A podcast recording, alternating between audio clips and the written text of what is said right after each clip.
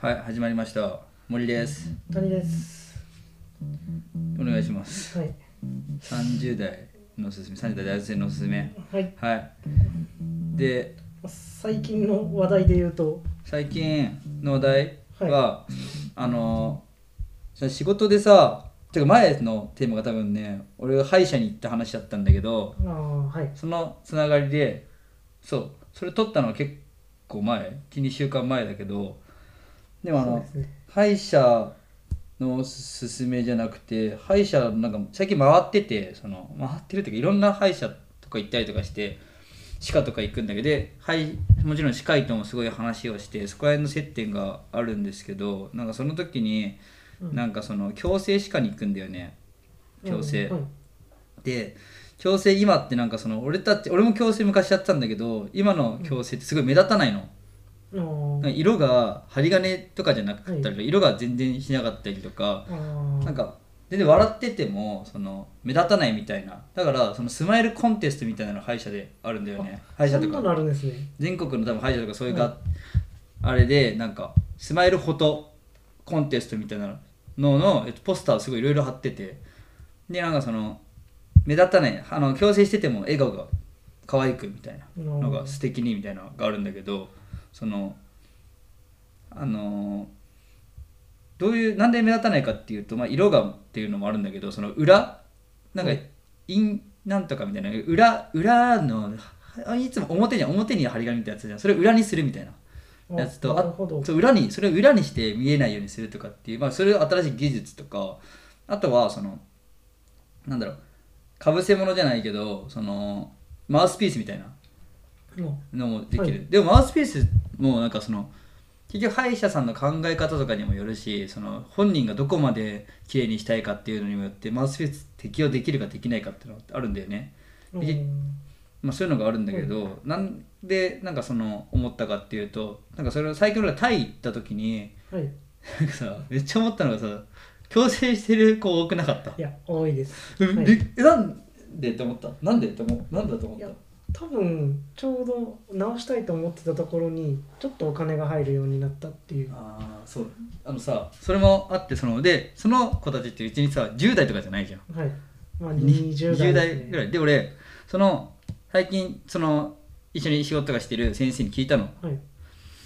でその人聞いたらその、まあ、アメリカとかってなんかその人たちが、まあ、学生の時その人も結構行ってるから、でもまあ、かなり前とかなんだけどその20年前とかかなとかでアメリカとかではその自分のその裕裕福じゃないけど自分のそのあれを示すためにその自分がそんくらいできるんだよっていうそれを示すために、はい。あのみあえて見せるようにするとか。それで、はい強制をするみたいな。裕福だよっていうその証明じゃないけど。っていうことでアメリカとかでは昔そうだったね。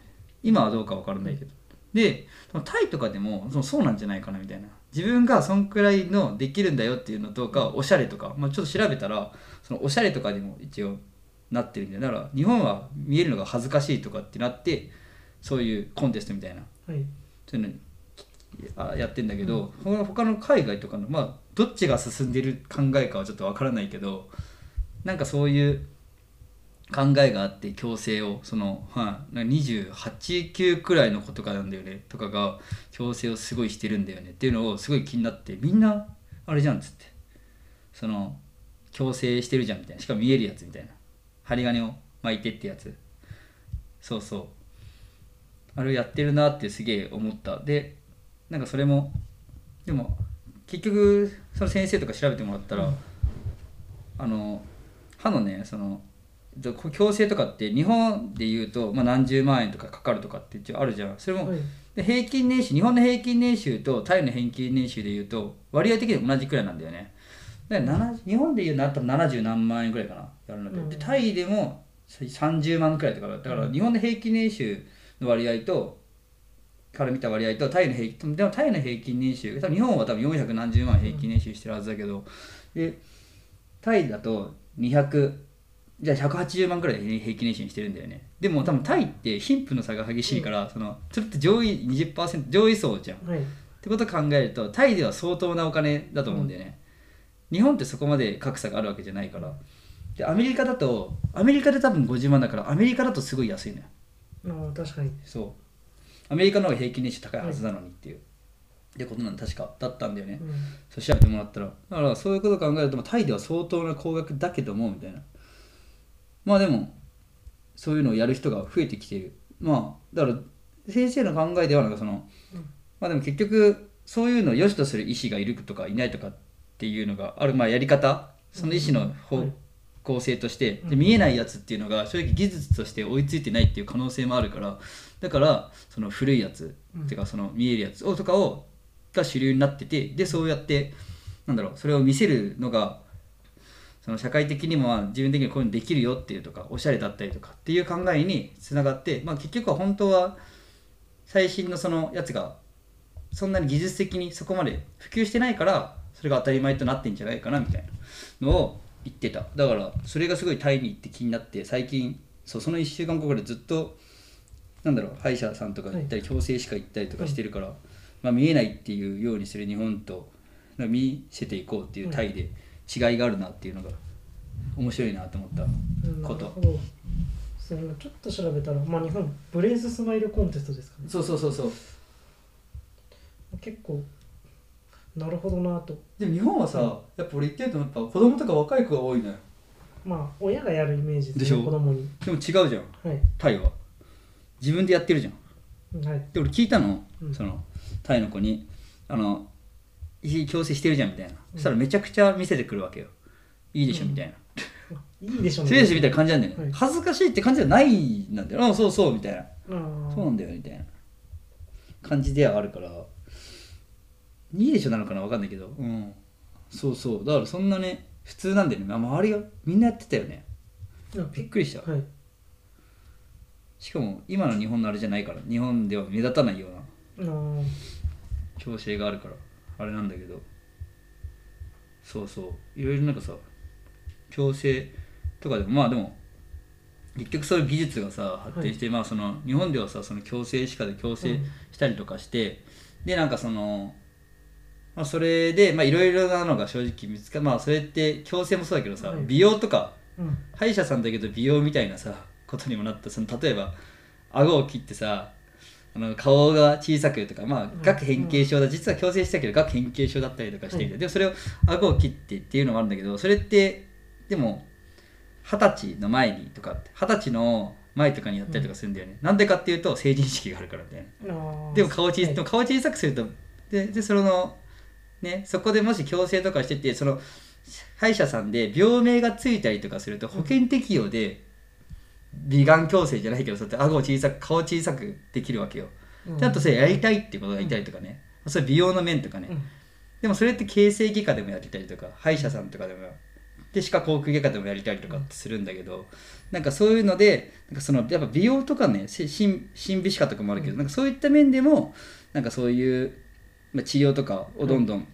やっていくっていう人が、まあ、今後今日本ではそういうやってあ顔小さくとかって、まあ、全部自費じゃないでもできるんだけど、そこをその歯医者形成外科の美容外科じゃなくて歯医者さんのところから行って歯科口腔外科に行ってとかだったらもっと安くい費用で行けるからね。あーそうそうそうそう。そういうのとかをやったりとかしていくっていう人が日本では一応今いるのか結構いるっていう話を聞くから、まあ、そう考えると、まあ、タイでもそういうのが今後増えていく可能性があるなって思ってまあ企業とかねやっぱどの国でもすごい大事やしでそれが正直ね保険適用か保険適用じゃない、まあ、今ねタイタイでは強制は保険適用じゃないねあそうなインプラントとかももちろん。あ結構じゃあしちゃいますすげえするよ。すげえする、はい。そう。日本でもそうじゃない？多分、うん。相当高いからまあ日本ではその治療とか、まあ、これは保険適用でできる。うん。これは保険適用でできない、まあ、プレートとかもね金属のプレートはダメだよとか。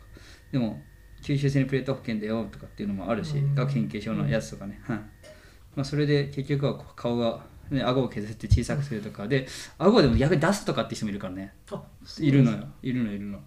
そっちの方がいいみたいな。まあ、顔のあの縦のラインが鼻から唇顎にかけてのラインが大事とか言いますからね。若い女女性とかがそういうのやっぱりいるから、まあ、タイとかでもその、ね、若い女性がさ矯正してたからさ、うん。まあ今後はだからそういったなんか美容の面でも顎を小さくしたりとかしたりしてる人が今いるのが増えていくのかなって思ってまあまあわからない。どっちが最新かはちょっとわからないけど、まあ医療の技術の発展とかによって、まあ、そういった人の考え方とか変わっていくんかなって思ったっていう出来事です、うん。どう？はい。まあ、そんな感じかな。このエピソードは。まあそうだよね。でもまあまあタイとかだけじゃないけど。タイでいうとまあやっぱり発展途上だから多分発展途上ではないでしょ。まあ、まあ発展発展してる国、ちょっと、はい。でも先進国じゃないじゃん、はい。そう。勢いのある国だからまあ多分でも歯医者多かったよね。いや多かったです。多かったよね。なんか日本も多いじゃん。はい。めっちゃ多くなかった。おつかも歯医者じゃん。おつかも歯医者じゃんみたいな。皮膚科と歯医者が、うん。あのー多分ねあのーそう。日本みたいな感歓じになってる楽街に、はい、並んでるんですよ確かになんか、その前タイ行った時も女の子がなんか美容のやつをすげえ見せてきた。あそうなんですか？肌とかさ、そうそう。なんかすごいさそういうのをさ美容のやつでこうしたいとかっていうのをすごい言ってきてなんかさレーザー治療してさとかっていうのうん。うんでやってたからああなんかそういうのみんなやってるんだなって思って。まあ各国のさそういうのの事情とかもさねちょっと調べていこうかなって思ってるんで、い、ろんな、まあ、そういうんでメディカルツーリズムとかでもさ日本に来る可能性もあるしね。ありますね。あるよね。美容でってどうなんだろう。正直乳腺とかはあるぞ、あーああるんですね。あります。中国ではい。ちょっと昔の治療が良くなくてあそういう。みたいな。乳腺というかもう形成外科とかになっちゃうんだけど、乳房の再建とかでさあるよそういうのは。だからまそうっす。あとまあメディカルじゃないですか微妙ですけどまあ整形しに韓国行くみたいあまあまあそういうことだよね、なね値段とかもあるよねあと、はい。なんかやっぱタイの矯正度がやっぱ日本よりはさ安いからさ、まあ、そういうんでそっちの国で矯正をするみたいなさ、うんのもさなんかネットで見つけたしさなんかそういうのもあるのかなってはい思って。まあまあちょっと今後調べていこうかなって思ってます。こんな感じですかね。はい。はいじゃあありがとうございましありがとうございましたた